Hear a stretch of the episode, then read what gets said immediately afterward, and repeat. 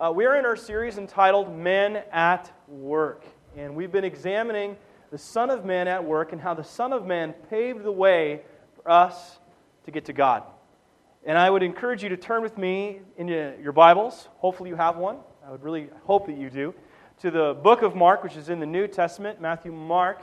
Um, it is the shortest out of all the Gospels, and we have been going this for the past several weeks. We'll be continuing to go through this all the way and through spring. Some have felt we're, why are we rushing through Mark? We're not rushing through. I mean, we're taking 30 some weeks to go through a book. And I know some people like to really focus on one or two verses at a time. That's great. But we're trying to honor Mark, what Mark was doing. As we mentioned, Mark has about 478 verses, and 40 times in those 478 verses, it's immediately. He uses the word immediately. Mark is moving, he's constantly moving. And we wanted to just focus on Mark, capture the essence of Mark, and not get into Matthew or Luke or John. We wanted to really just focus on the, what we call the biblical theology of the book of Mark. Now, some of, that, some of you, that might be a new term. You might have heard the term theology, which is the study of God. For others, you know the term biblical, just the study of the Bible. But a biblical theology, it's a little bit like uh, when you were in high school and you had to write a paper for a class. And you had to write a thesis statement, and then you had to prove that thesis statement. You had an idea, and you were writing out that idea each gospel is writing out, they have their own thesis statement, and they're writing from a certain angle with a certain point in a certain audience to show something specific. And each gospel has its own type of theme. Matthew is looking at Jesus as king. As, and he's writing to a Jewish audience to show that Jesus is the fulfillment, he is the coming, uh, a Messiah. Whereas Luke is writing more from a Gentile perspective. He was a physician, Dr. Luke was, and he has, he's looking at him as the, the Son of Man. He's looking at him as the suffering servant. Where, and John, he's presenting this cosmic Christ because he's writing to an entire Gentile audience. Now, Mark, as we've talked about, is just the facts. And he is, he is really moving through there. He is showing out who Jesus is. He's writing to an audience in Rome. And we've been talking for the past several weeks, really looking and digging into Mark as we're capturing the essence of what's going on. And last week, we talked about how God gives us peace in the new year, how God speaks peace in the midst of life situations. And I know that many of us, we need peace.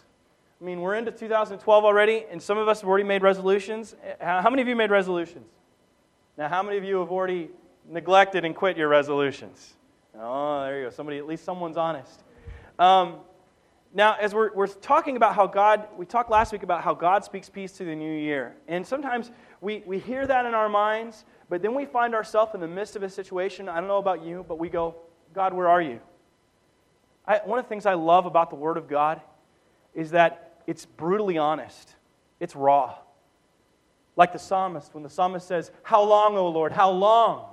How long must we endure this? Where are you, God, in the midst of my situation? I don't know if you've ever felt like that. I have in my own life.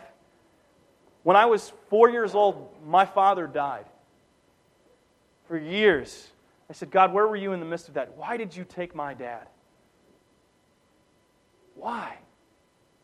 What was that? What was the, what was the purpose of that? Why did I have to watch my mom cry every Christmas? Because she was so lonely. Why?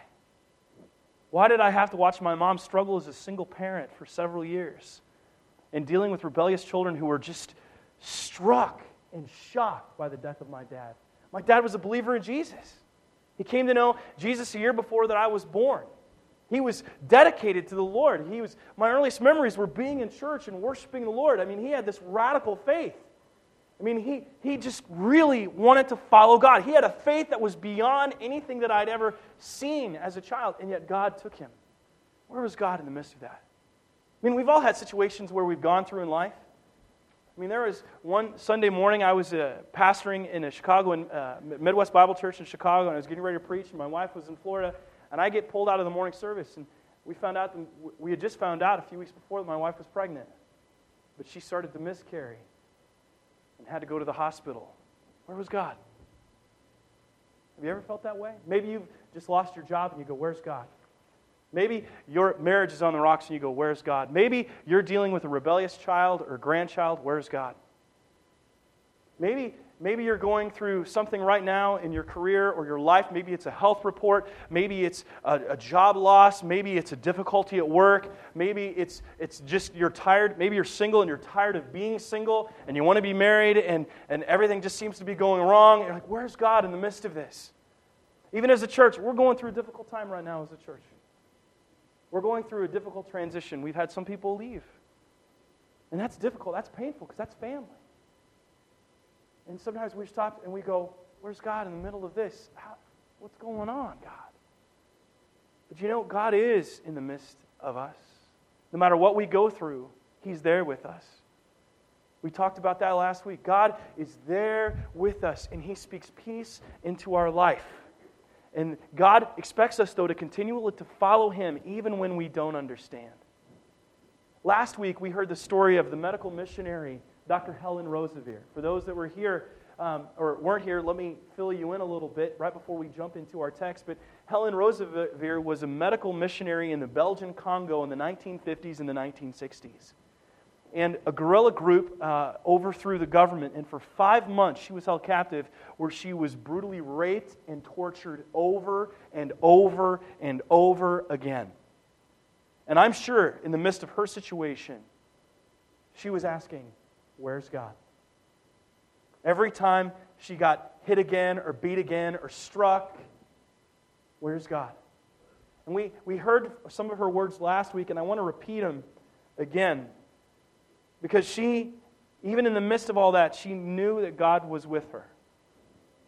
And she said, and I'm going to quote this she said, One particularly savage night, beaten up and kicked by a group of rebels, driven down the corridor of my home, the Lord seemed to whisper to me, They are not beating you, but me and you.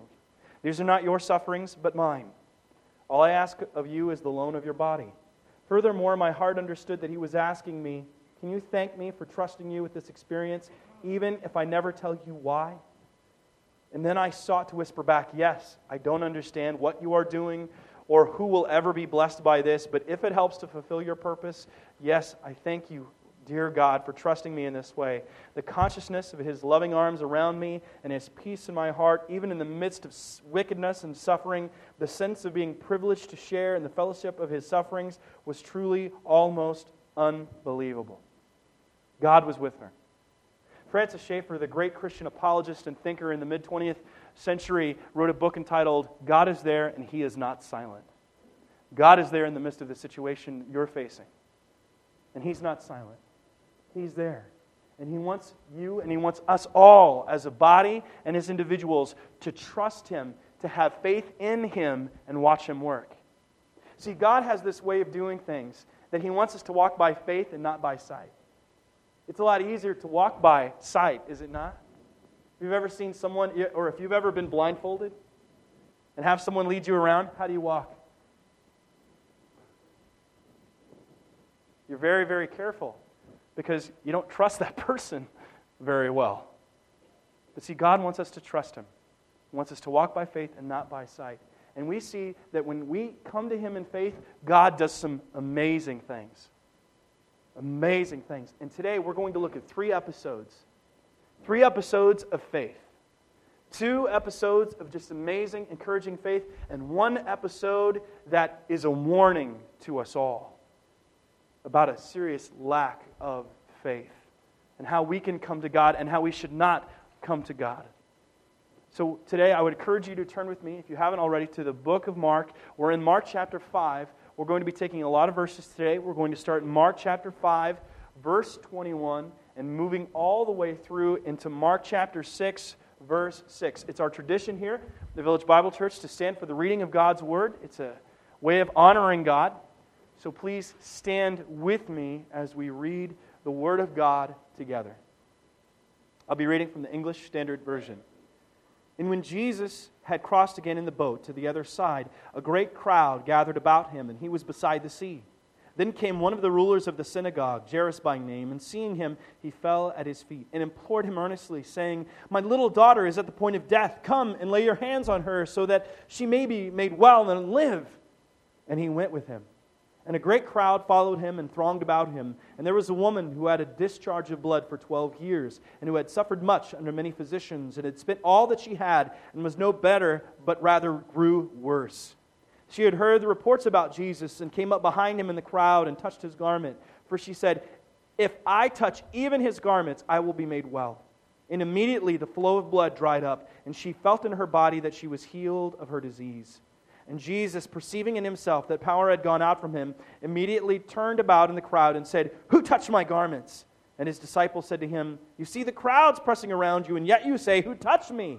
And he looked around to see who had done it. But the woman, knowing what had happened to her, came in fear and trembling, and fell down before him and told him the whole truth. And he said to her, Daughter, your faith has made you well. Go in peace and be healed of your disease. While he was still speaking, there came from the ruler's house some who said, Your daughter is dead. Why trouble the teacher any further? But overhearing what was said, Jesus said to the ruler of the synagogue, Do not fear, only believe.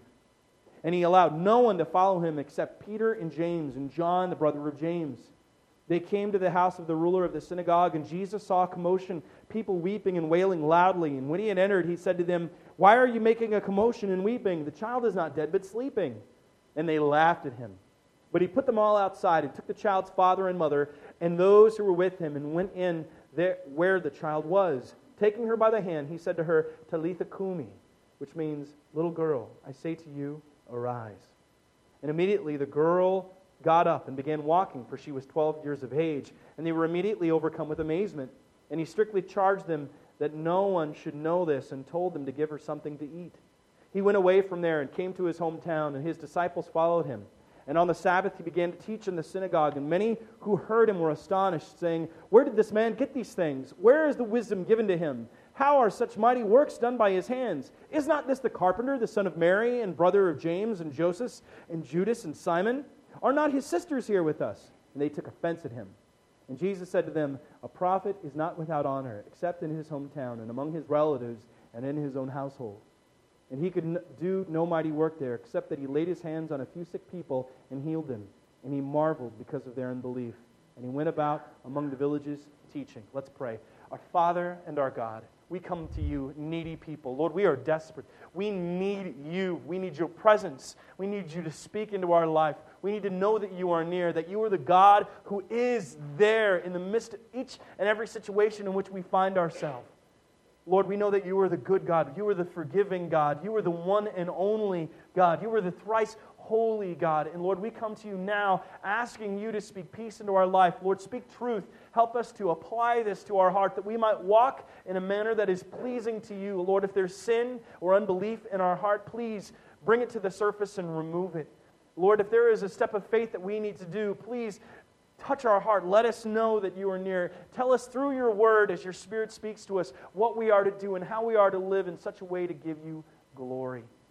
So, Lord, please speak to us. We pray in the name of Jesus Christ, our Savior and Lord. Amen. You may be seated. What I'd like to do, first of all, is give a bit of a definition of faith and walk through these episodes, these scenes, one by one. Now, the Bible gives us a definition of faith. Who knows where it's at? In Hebrews chapter 11. Very good. Very good Bible students. Hebrews chapter 11, verse 1. And we read that faith is the assurance of things hoped for, the conviction of things not seen. Now, later on, just a few verses down the line, in Hebrews chapter 11, verse 6, we read that we have to have faith if we want to please God. The author of Hebrews states to us, and without faith, it is impossible to please him. For whoever would draw near to God must believe that he exists and that he rewards those who earnestly seek him. Now, we see a man coming to Jesus in faith. This is an individual who's been confronted with one of the greatest pains and tragedies in life. So, what I would first like us to see as we look through our passage today, we can see that God is there for us in a, in a variety of situations. But here we see that God is there for us in the desperate faith of a respected man. That's your first point. You can write that down. That he is there in the desperate faith of a respected man. Now, if you look within the text, you see a few details that really draw out. And I want to make sure you keep your eyes on the text. Jesus, we pick it up in verse 21 when Jesus had crossed again in the boat to the other side. Now, it's talking about the Sea of Galilee. He had just been around the Decapolis, what is known as the Ten Cities, which is a primarily Gentile region on the east side of the Sea of Galilee. Now he is moving north, up north, a little bit to the northwest, and he's coming up to where he was before. And it's, it's Capernaum, it's Nazareth, it's his hometown. Uh, pre- predominantly, he's coming to the region of Galilee. Not uh, Capernaum, but he's in uh, Nazareth, which is in Galilee. And Jesus had crossed again in the boat to the other side. A great crowd gathered about him. Word about Jesus was out. I mean, and, and people are just going to him. A crowd comes to him. And it's, I mean, they're all attracted. They want to hear about Jesus. They'd heard about the miracles that he had done. And people, with all of their ailments, all of their troubles, all of their problems, are coming to Jesus in a lot of ways for healing. And Jesus, as Jesus is coming off the boat, the crowd gathers to him. And, and you can just imagine, people just came from everywhere. There's Jesus, there's Jesus. Word just spread like wildfire. I don't know if you've ever seen a crowd like that operate. When I was in Israel in 1998, we went to the Wailing Wall, the Western Wall, which is close. It's the, one of the last remaining walls of the original uh, or the temple area. And as we were there, I, I was dining with my guide. We were actually overlooking the Wailing Wall because we were walking around. He was giving me a private tour of Jerusalem. And I'm looking out, and I see this car pull up, and a, and a guy get out. And the next thing I know, out of everywhere, all these black coats, long beards, the, these Jewish like students are just flock, and, and it's instantaneous out of it's like a magnet. And the next thing you know, that whole crowd comes together at, right at the face of the car and then walks across together to the wall. And it was a very well respected rabbi. And these guys are clamoring just to get the attention of, the, of him. Now, imagine Jesus. I mean, Jesus is not just a well respected rabbi, this is a healer. And people are, are coming from all around. They're just trying to, to touch him, to get near him. So this, this crowd is there. Um, and then came one of the rulers of the synagogue, Jairus by name and seeing him, he fell at his feet. Now, we can see that this man is desperate for, for three reasons. First of all, we read that it involved an impending death. This man's desperate. He's the ruler of the synagogue, which means that he is kind of in charge of the local church. Each town had its own synagogue. Most people went to the temple, but not everyone could travel a long distance to the temple, so they had local synagogues where they would gather and worship and read from the Torah on the Sabbath day. And the Jewish men would come, and these Jewish synagogue rulers would organize the services and the readings. And he's a very well respected man in the community. But his 12 year old daughter is dying. It's an impending death. And when you're faced with the reality of death, all pretense is off, especially with your child. I mean, I don't know if you've ever been around someone that's just on the verge of death, like an accident or a tragedy. I mean, it's there, there's no pretense. There's, there's no doing other stuff. It's immediate. You're focused. It's a laser like focus. I, would mentioned bef- uh, last week, I don't know why I got back into this again, but I started watching The Deadliest Catch. Okay? Ever watch that show? And I, right now, I'm just addicted to that show. I, I don't agree with everything in it, but it's just the real life nature of this. And, and I'm watching uh, this episode where one of the boats is called the Time Bandit is looking out at another boat, and they're seeing a guy trying to secure these crab pots, and they're 30 feet high. And he's on the edge of the boat, and the waves are just going up, and you see the boat go up and go down, and you see the wave even lap this guy as he's just strapped on and he's trying to tie this. And next thing you know, you see a wave go up, and that guy's gone and you see the crew just immediately ding, ding, ding, ding, ding, ding, man overboard. I mean, these guys just went right into mode. They're, they're strapping on their survival suits. They're turning around the boat because in the, in the Bering Sea, you only have a few minutes.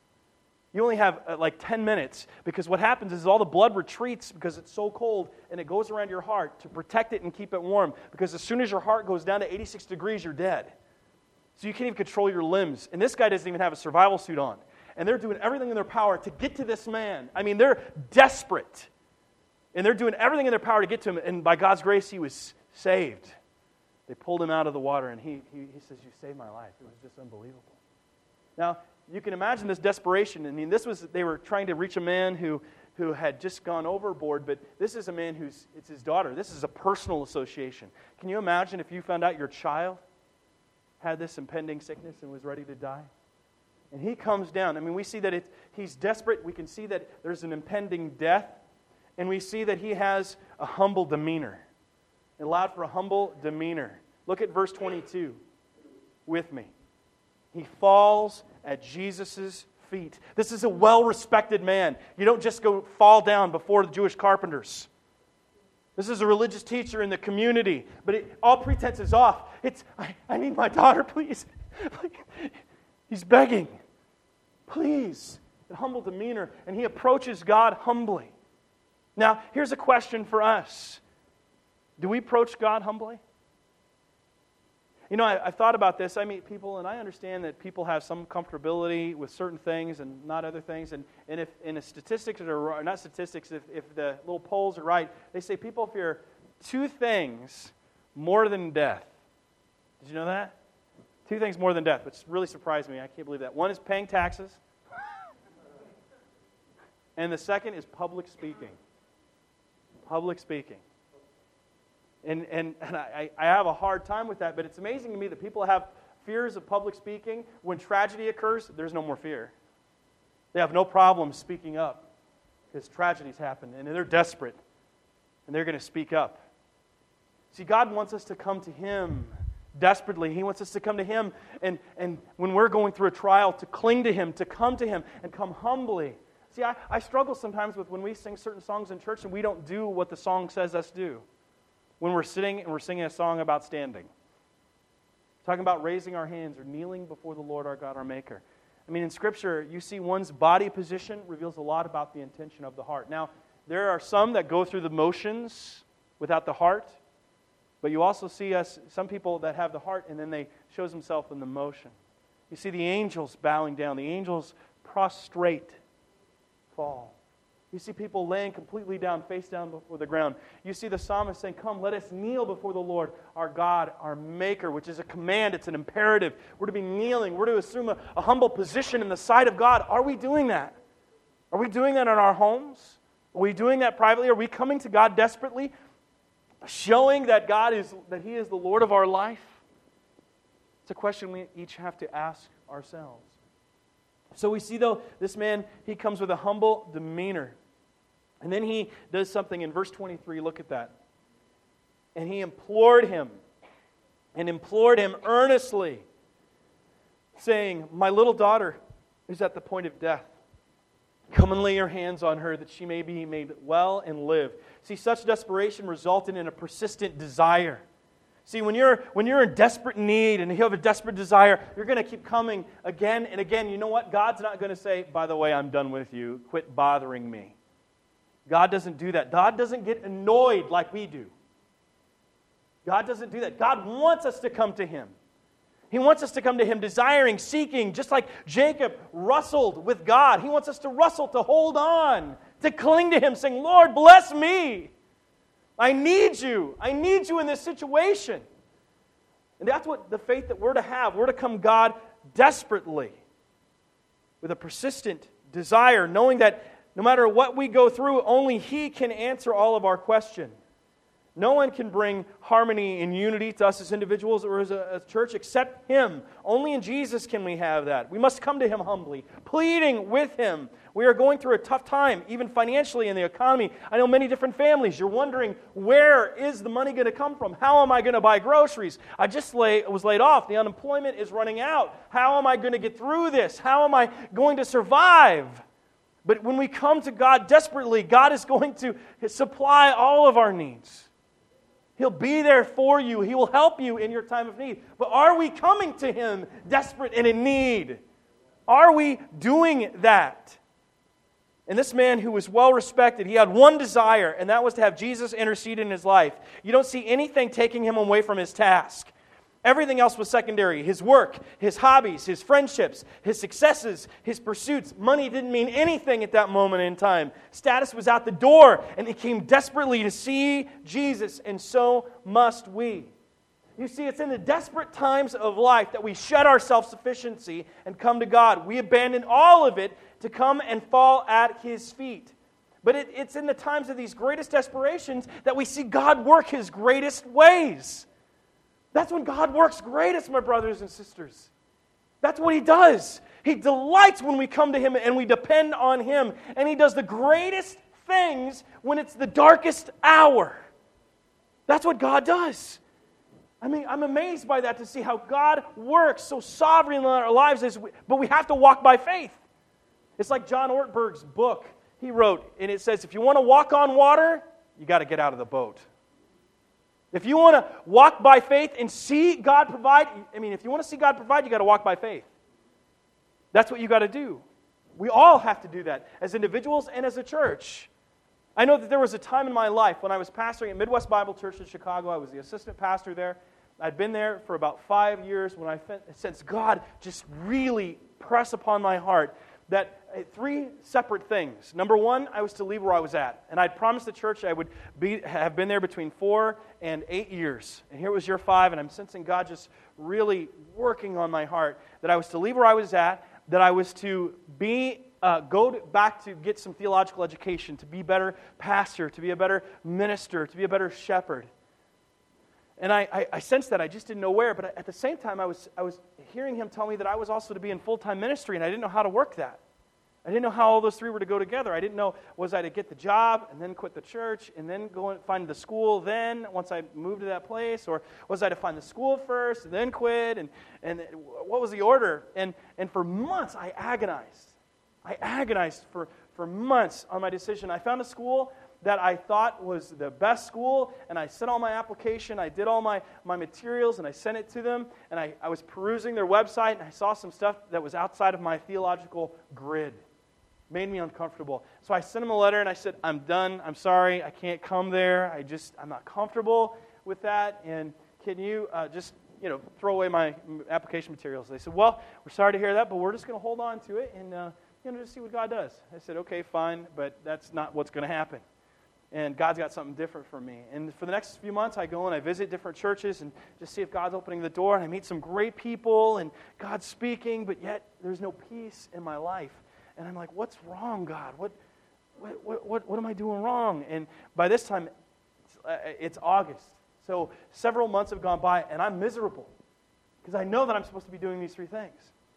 And I call my father in law, who's a very wise man, and I'm talking to him, and, and he says to me, Travis, you missed the door. Go back and ask God to open the door for you. So I said, okay. So I prayed. I said, Lord, please just open the door that I missed. So the next morning I woke up and there was an email from the seminary. I said, okay, that's where I'm going. Gordon Conwell Theological Seminary. It's in, it's in South Hamilton, Massachusetts. Billy Graham was instrumental in, in seeing it as an evangelical institution, and it's one of the most premier uh, schools for evangelicalism. They write all these different books, scholars come out of that. And, I was really humbled just to be able to be around these people so much smarter than I am. And, and I, I had a great time, and God was really working on me. But before I even arrived there, I, th- I said, Lord, I know you called me to, to leave where I'm at, and uh, I've you've also called me to preach. So I turned in my resignation, but and I, it was hard to go. It was a great church. I loved the people there. Got really close to them. I mean, that's where I, I met my, we got married while I was at serving at that church. I had my first child. Just great things. And, and I thought, Lord, where do you want me to be at next? I, I know you want me to be ministry. And I started applying for all these churches in New England, and I kept getting doors shut in my face. So came time to the date we moved. So I didn't have a job, didn't have any money. And we just loaded up the van and drove to New England. We had a temporary place we found online. We didn't know anyone. I didn't know anybody. I didn't have a church to serve in. And some people had just given me some money that they, God had laid upon their heart to give. So we get to, to New England, we move into this place, and um, now what? How am I supposed to live? How am I supposed to provide for my family? We're here. I'm walking by faith now. Within 24 hours after arriving, I, I get an email. It's from a church. I call the church. This is uh, within a little over 24 hours, so I get the email within 24 hours, a little over 24 hours after that. I'm dining with the search committee in the church parsonage. Five weeks later, I've been called as their pastor. Now, but here, it's another, another faith issue. It's not what I was expecting, because our prayer, as we prayed, we wanted to serve in a church, we said, God, we want to be in a church where only you can receive glory. A lot of these churches that we see within the world today are built around one man and one personality. And the only person that it's supposed to be built around is Jesus. That's what it's about. That's what we're here for. It's not about me. It's not about any, any other one person. It's about Jesus Christ. That's Him, and that's it. Because I can't save. Tim Badal can't save. We can't. None of our elders can save a person. We can't forgive sins. We're just servants. So we're, we're in this church, and uh, the church had been through the worst times that you can imagine. They'd fired their previous two pastors. The first pastor, right after he arrived, divided the church. Within six months after his arrival, he took half the church with him to go to a church plant. It was awful. And then they hired another guy. The church had started off with 140 people, about the size that we are. And the church went down to 70 after the first pastor. The second pastor came, and they didn't really look at his character. And he was an angry man, where he didn't control his anger, his anger controlled him. And they fired him, and the church went down further. So when we arrived, there were 35 people. The average age was 62, and the average length of membership in the church was 38 years. These people had been the backbone of the church. They'd been through it thick and thin. And they said, We have $80,000 in the bank, and we're going to close the doors in two years if things don't change. And there was a daughter church that was planted there, a Slavic church of immigrants from Russia and Ukraine, the former Soviet Union. And they said, We're ready to hand the keys over to them. And they said, Can we grow? And I said, God's in the business of doing miracles. If God can have a 90 year old woman in labor and delivery, He can do this. He can do this. They said, We do have the pieces in place. I said, No. We have nothing right. we don't have the right facility. We don't have the right personnel. We don't have any advertising. We don't have any of that stuff. But you know what we have is a God who hears our prayers. So we, we did make some updates to the facility, and, but after that we started praying. And I said, We're going to pray. We're going to have prayer meetings. We're going to have all night prayer meetings. We're going to do everything in our power. We're going to walk by faith because we're going to see God work and God do something that only God can do. And then God started transforming. I mean, it was difficult, even being in the morning services. Like we have a couple singers and a piano player. Well, we had a piano player when I started off at that church, but she was getting married and she was moved away for a little while. So we had no piano player. So we, we couldn't find anybody. We advertised, and we got this girl who was, uh, she was 16, year old, 16 years old. She had just come from the Ukraine, didn't speak any English, didn't know how to play piano, but she knew how to play violin. That doesn't really help, though, when you're trying to play piano. So, but she agreed through a translator to be our piano player. Those first few Sundays were awful. I mean, it was, we were really living the make a joyful noise to the Lord. It was bad because she, she didn't understand what we were saying and she was just learning the chords, but you know, God was at work. God was doing something that only He could do. And then God brought in a, another couple from uh, the school, and, and God brought others, other people starting to come. And then next thing you know, we, the, the girl becomes, I mean, her skill catches up because she understood different things and she practiced at it. She learned English. And next thing you know, we have not just a piano player and Melissa and I singing, but we have two praise teams, and I'm not even involved in it. And, and people are coming, and people are getting baptized, and people are following Jesus. You know why? Because the people humbled themselves at the most desperate hour to seek God's face, and God answered. That's what happens. When you honor God, God will honor you. And in New England, people, the churches there were horrid. I mean, you've got people that are practicing homosexuality, being pastors of churches. They're not preaching the Word of God. They're not preaching on sin. I mean, here, as I've talked before, I see people that have great convictions and they're following the Lord. And there it was, why do you believe in God? It Didn't make any sense. But I know that when we honor God, God will honor us. And as we come to Him in the most desperate hour, as we're going through a financial crisis as, an, as, a, as, a, as a country and even as a church, and as we're going through all these difficult times, that when we humble ourselves and seek His face and get on our knees and pray, that God will answer. God will show Himself in the most desperate situations. That's what God delights in doing, as the Word of God says, the promise that you will seek me and find me when you seek me with all your heart. Are we seeking God with all of our hearts? What are we doing? That's what God does when we seek Him. When we're desperately seeking His face, He shows Himself. That's what this man did. This Jairus, this ruler, he came seeking God's face.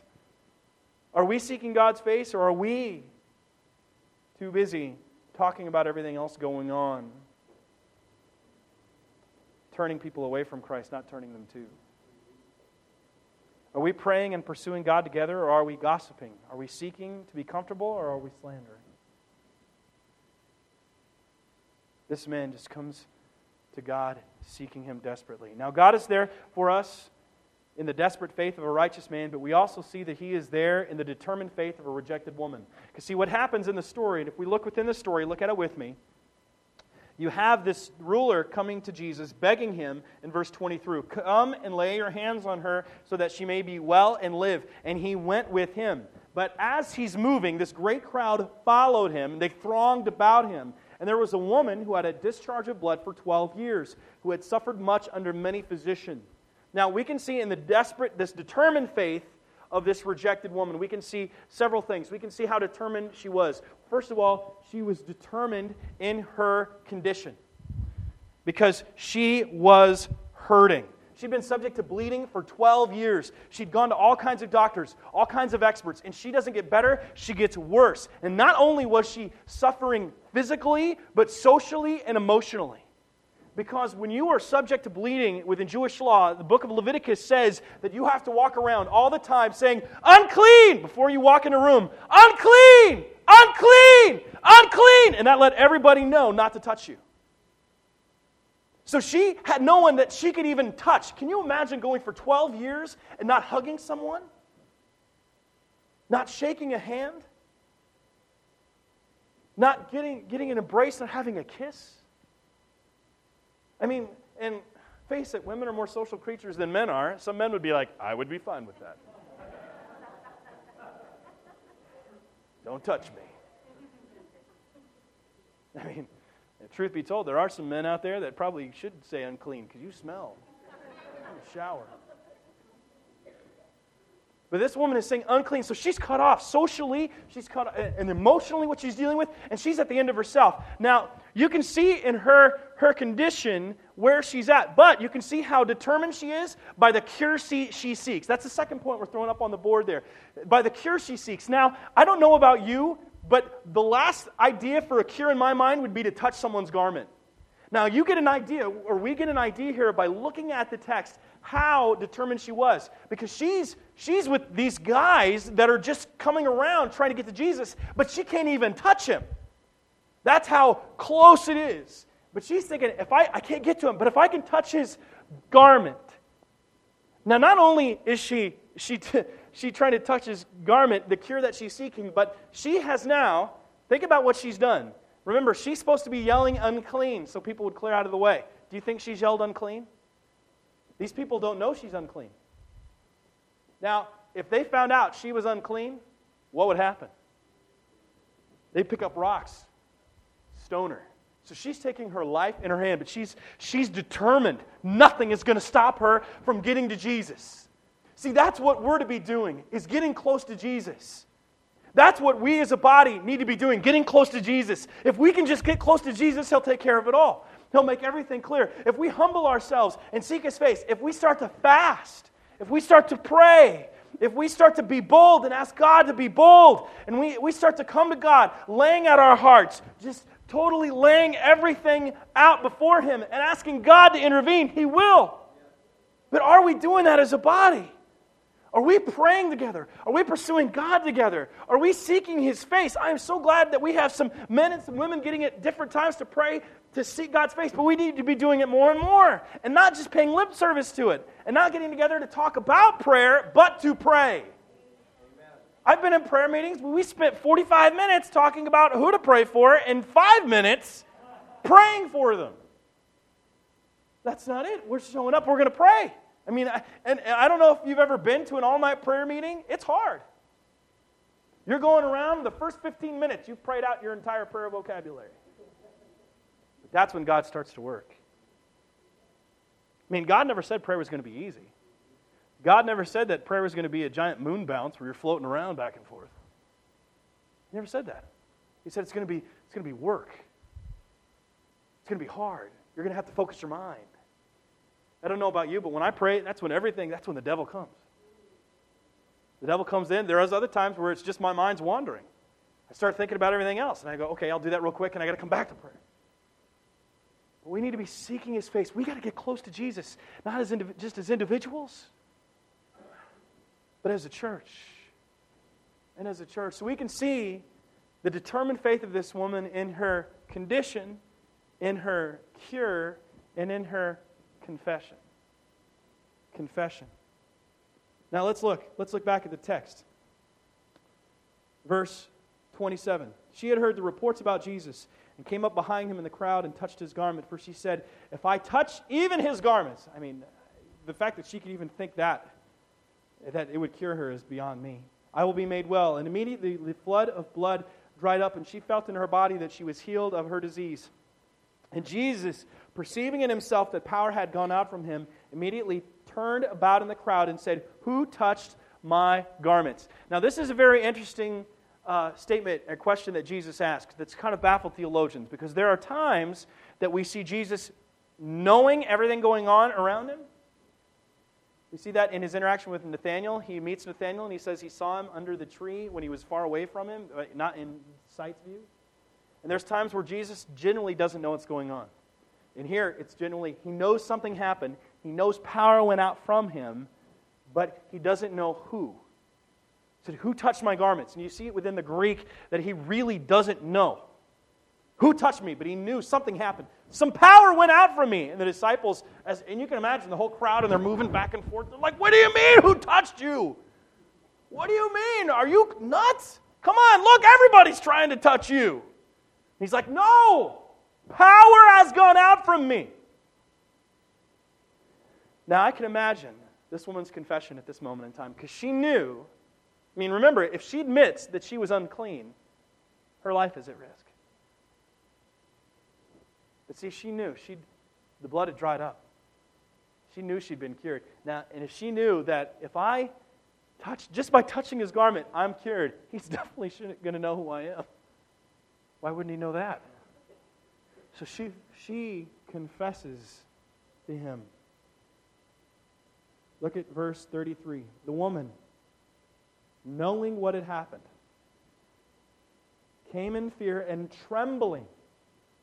And you can imagine her face. And you can imagine a holy hush coming over the crowd.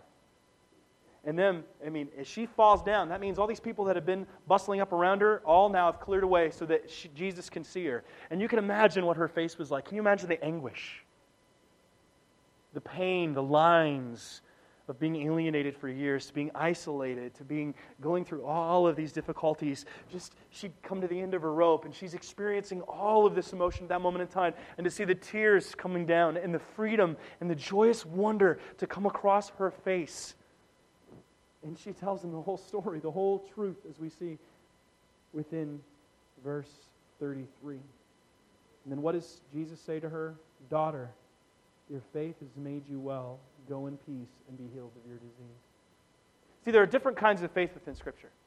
There's saving faith, the faith that we have to have to trust in Jesus for salvation. But then there's a thing we call conditional faith. This is conditional faith is that God operates in proportion to how much his people believe and trust in him.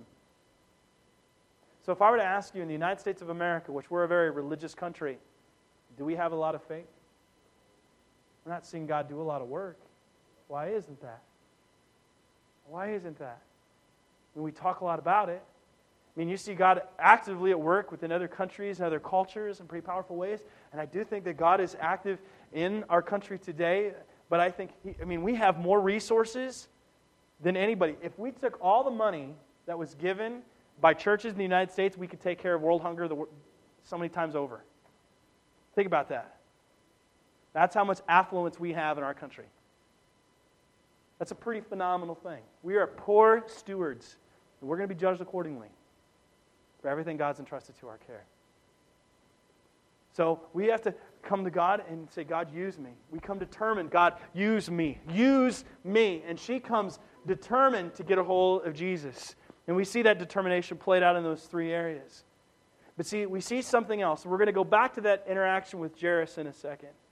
And we're going to see this third episode, we're going to see it in two parts um, drawn out because the first two, those are the faith that God wants us to have. He wants us to have a desperate faith in Him and a determined faith in Him.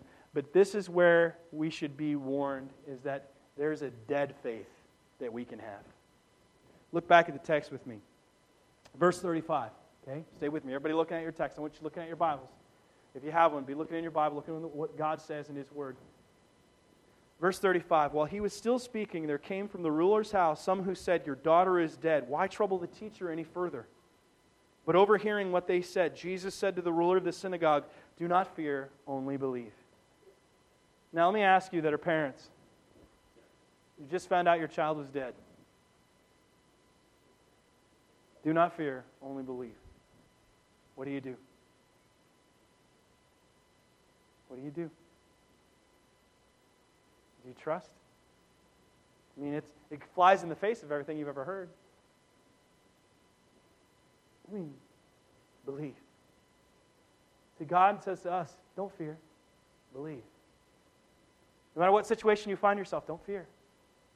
Remember what's the most often repeated command in Scripture over and over again? Do not fear or be afraid. Do not fear. Do not be afraid. Do not fear. Do not be afraid. You see it over and over and over again. Why? Because we're fearful people. Do we fear people? We fear situations. We fear circumstances of life. We're a fearful people. Our country, we are so fearful of just everything. I mean, we're the most safe people ever. I'm amazed. We have car seats. We have side airbags. We've got helmets for kids riding bicycles. We have bottled water. We don't have drink corn. Oh, we'll never have corn syrup. Oh, the devil. You know? I won't eat that. Won't eat this. Won't eat that. I mean, we're the most safe people. I mean, when we were kids, some of you are older, we drank from water hose, went to schools with asbestos, right? Did we not? I rode my bicycle for, I, I, my mom didn't know where I was. I definitely didn't have a helmet. I, I mean, what was that? That's an inappropriate amen right there. X for Mike. All right, keeping score. I lost my place. Okay. So, we're a safe people. But God says, don't fear, don't be afraid. Only believe.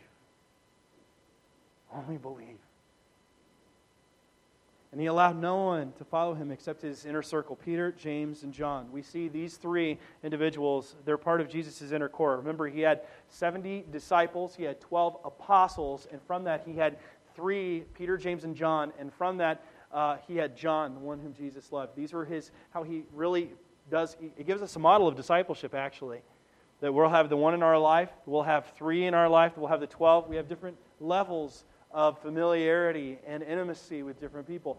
And Jesus brings Peter, James, and John, and these are three of the biggest authors of the New Testament that are being able and allowed to get a front row seat into this miracle. So Peter, James, and John, they came to the house of the ruler of the synagogue, and Jesus saw commotion, people weeping and wailing loudly. Now, what you have going on there in Jewish culture was they had professional mourners.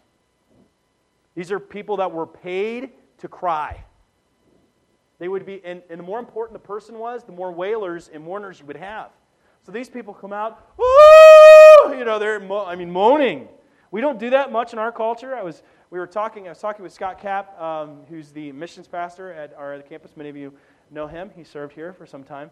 And we were talking about just encounters that we've had when people hear uh, the news of the death of someone. People react differently. As pastors, we get front row seats into people's lives, and we see some people cry, some people are angry. But he said the strangest one, he said, was when I told a Liberian woman that uh, I, she had just learned that her sister or mother, I can't remember which, had died. And he said, Liberians don't mourn as individuals, they mourn as a community. So I walk in the house, and people are like, whoa! And he said, as a, you know, it freaked me out because it's so different. But this is it's a great picture of what was going on in the New Testament. You have these people wailing and mourning, and it's this big spectacle that's going on. As people come out from the town and they're they're paid to mourn. And when Jesus had entered in verse 39, look with me at verse 39, he said to them, Why are you making a commotion and weeping? The child is not dead, but sleeping. Now, Jesus would use the term sleeping a lot of times to refer to death. And right now, though, he's saying the child is dead, but he's saying the child is sleeping. It's not an, an edge of death, is what he's doing. Because, see, what Jesus doesn't want them to do is he doesn't want them to fawn over him for doing miracles. Jesus was not wanting to draw crowds because of the miraculous. He's like, she's, she's sleeping. She's sleeping. And they laughed at him. But he put them out all outside and took the child's father and mother and those who were with him and went in there where the child was. Because sleep is a form of death, especially when Jesus uses the term. He's very ambiguous there. Taking her by the hand, he says to her, Talitha Kumi, which means little girl, which is an Aramaic phrase. Jesus spoke Aramaic. Little girl, I say to you, arise. And immediately the girl got up, began walking. She was 12 years of age. They were immediately overcome with amazement. And he strictly charged them that no one should know this he didn't want them telling everybody around because as soon as word got out that he raised people from the dead, it's going to be even worse because everybody wants to be around the miracle man. And that's what, not what Jesus' ministry was about. He came to preach the good news, which was that God came to save sinners. He didn't want everybody to be attracted to the spectacle. See, this is what dead faith does. Okay, dead faith loves the show. That's what dead faith does. It loves the show. And there are people, you know what? We could pack this place if we wanted to put on a show. We could. I, I, could go on and on. I could, I could go on and on, and there are pastors in this community who will go on and on about the government. I could pack this place. We're not doing that. That's not what we're about. That's not at all, because that is not honoring to God, and we'll be judged accordingly to that. We're here to preach the word. And when you preach the word and when you exalt Christ, you let God do his work that only he can do. So we're to make sure that we're not putting on a show. That's not what we're here for. And I don't know if you've ever been to a church like that. You got done, you're like, well, that was a great show. I don't know how much preaching was going on, but man, it was entertaining.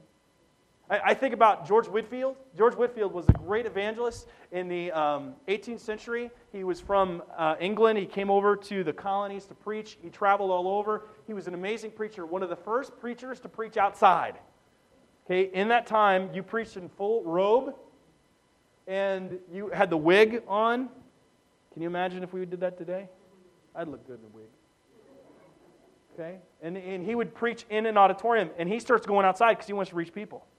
And he got so famous that at 10 in the morning, somebody found out that he was speaking, he could draw a crowd of 10,000 to 25,000 people without amplification. I mean, that's powerful. But see, he was very dramatic when he preached. And when you, when you have people like that, they want to come and see the show. Even Benjamin Franklin, who is fr- friends with George Whitefield, came to hear him preach. And after George Whitefield died, Benjamin Franklin said, Alas, my friend's prayer wasn't answered. I was not born again. They were friends of one another. Pretty interesting. But Whitefield was such a powerful preacher that he attracted a crowd, and people came to see what they thought was a show. He wasn't putting on a show, he was preaching the word. And these people would laugh at him. Now, you see also, if I want to go back in, sec, in the text here for a second, after Jesus has come to the house to see everybody, and he says that she's not dead, but sleeping, look at verse 40. What do they do? They laughed at him. They laughed at him. See, when we're taking a stand for Christ, when we're doing what God wants us to do, people are going to laugh to scorn. They're going to laugh at us. When we go through difficulties as a church, you tell other people, they're going to laugh at you. You tell everybody in your family, they're going to laugh at you. They're going to say, Why do you believe that? Why do you go through that type of conflict? What's wrong? And they're laughing at, uh, at you. See, that's what dead faith does it laughs. And even when Whitefield was preaching, he had people up there laughing. There's one guy that would hear Whitefield, and he would start he would start repeating what Whitefield did as a big joke. And all his buddies would be around laughing. And, and as, he's, as Whitefield's preaching, he gets to a certain part, the guy repeats it, realizes what's been said, falls on his knees, and repents of his sin and invites Christ to be his Savior right then and there. That's how powerful God's Word is. It cuts to the heart. God won't be laughed at or mocked. He might be now. People can do that right now, but unfortunately, and I, Say this with pain, the day is coming when they will receive the fruit of their deeds. God is not mocked. What a man sows, he will also reap, as Paul says in the book of Galatians. So when you see this dead faith, the dead faith loves the show. The dead faith laughs to scorn, and the dead faith loathes the Savior. Loathes the Savior loathes the Savior. Go back or look into chapter 6 now. He went away from there and came to his hometown, Nazareth. And his disciples followed him, and on the Sabbath he began to teach in the synagogue. Now, he'd not done this in Nazareth yet. So they hadn't seen this side of Jesus. Jesus had grown up in the community. He didn't start his ministry till he was 30. His brothers and sisters, so this is a, a, a big sign to show that Mary and Joseph did get married and had children. These aren't cousins. Okay, this is not, because some Catholic theology teaches that Mary was sinless and never had uh, other children. It's a nice way to put it. But she did. You see that here. So these guys hear Jesus, and this is how they respond. They said, Where did this man get these things? Where is the wisdom given to him? How are such mighty works done by his hands? See, they'd seen the show. They, they believed, or they had a dead faith, though. They didn't really believe, but they saw it. They saw it happen. So they, they saw the miracles, they saw the mighty works done by his hands, and then they questioned Is not this the carpenter, the son of Mary, and brother of James and Joseph, and Judas and Simon? Are not his sisters here with us? And they took offense at him. And Jesus said to them, A prophet is not without honor except in his hometown, among his relatives, and in his own household. And he could do no mighty works there, except that he laid his hands on a few sick people and healed them. And he marveled because of their unbelief. Now, as we, we think about that, and we think about the three faiths that I presented today to us, that we have the three faiths. The first one is a desperate faith, then you have a determined faith, and then you have a dead faith. The question I have to ask us which faith are we? Which faith are we? What faith do we have? If someone were to look at us, not just as individuals, but as a church, do we have a dead faith? Is Christ alive and well in our church, in our fellowship, and in our lives? Which faith do we have? If we have, and we say that we trust in Jesus Christ, then we have to ask ourselves do our lives reflect that truth? It says the illustration that's been made is that if you were put on the stand and they said you were a Christian, would there be enough evidence to convict you of it? Could you be convicted of being a Christian? By your life? By our lives? See, God operates according to our faith. He works in our life according to how much we trust and seek His face. Doesn't mean that we're not going to have trials. Doesn't mean that we're not going to have troubles. Doesn't mean that we're not going to go through tragedies. It doesn't mean that we're not going to experience tribulation. On the contrary, it means that we will have trials. It means we will have tribulation. It means we will go through tragedies. And it means that we will have trouble. It's God's means of getting our attention. Did you know that? I mean, think about it. When you're going through the most difficult times of your life, do you pray better? Do you read the word better? Do you listen better? We all do. We're all more focused when we go through times like that. God allows things like that because He wants to bring His name glory. I fully believe that God wants to do something in our church that only He can do. That no one else can do. No matter of organization, no matter of advertising, no matter of anything else. And, and those things are good and great, and we, some of them are just common sense things that need to be done. But without seeking God's face sacrificially, it's all for nothing. It's all for nothing. Are we seeking God's face? Are we humbling ourselves and asking God to bless our church, to, to bring the unsaved? I want to see people saved. I want to see lives transformed. I want to see marriages turned for God's glory. I want to see drug dealers become preachers. I want to see prostitutes become singers. I want to see people's lives transformed by the overwhelming, saturating, life transforming grace of Almighty God. But that won't happen if we don't pray and seek His face. Why do we expect God to do anything if we're not willing to do it and come to Him and ask Him to do it? We don't just show up on Sunday morning. That's not what we're about. We're the priesthood of all believers. God has entrusted every single believer in this room with the ministry. God has a purpose for your life and wants to use you to, to do the impossible. What does God say? With God, all things are possible. Even the impossible is possible. And God can do great things through you in your workplace, in your family, in your children, in your spouse that only He can do because only God is in the business of transforming hearts and minds.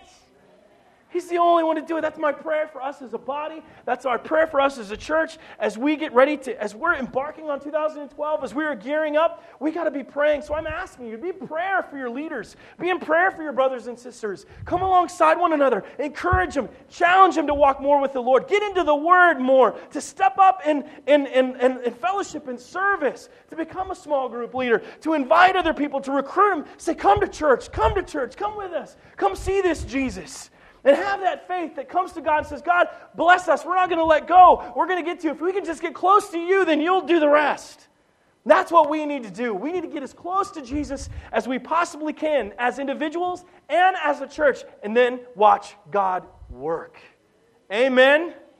Amen. Let's close our, our time, the service time, with a word of prayer. We're going to have our benediction. And one last announcement we have our ABF. We're starting off a new series today called The Miracle of Life Change. How many of you would like to see a change in your life? Oh, you better be putting up your hand because I don't see Jesus walking in this room. He's the only one that doesn't need life change. We all need, and we're all wired for life change to see God work in our life.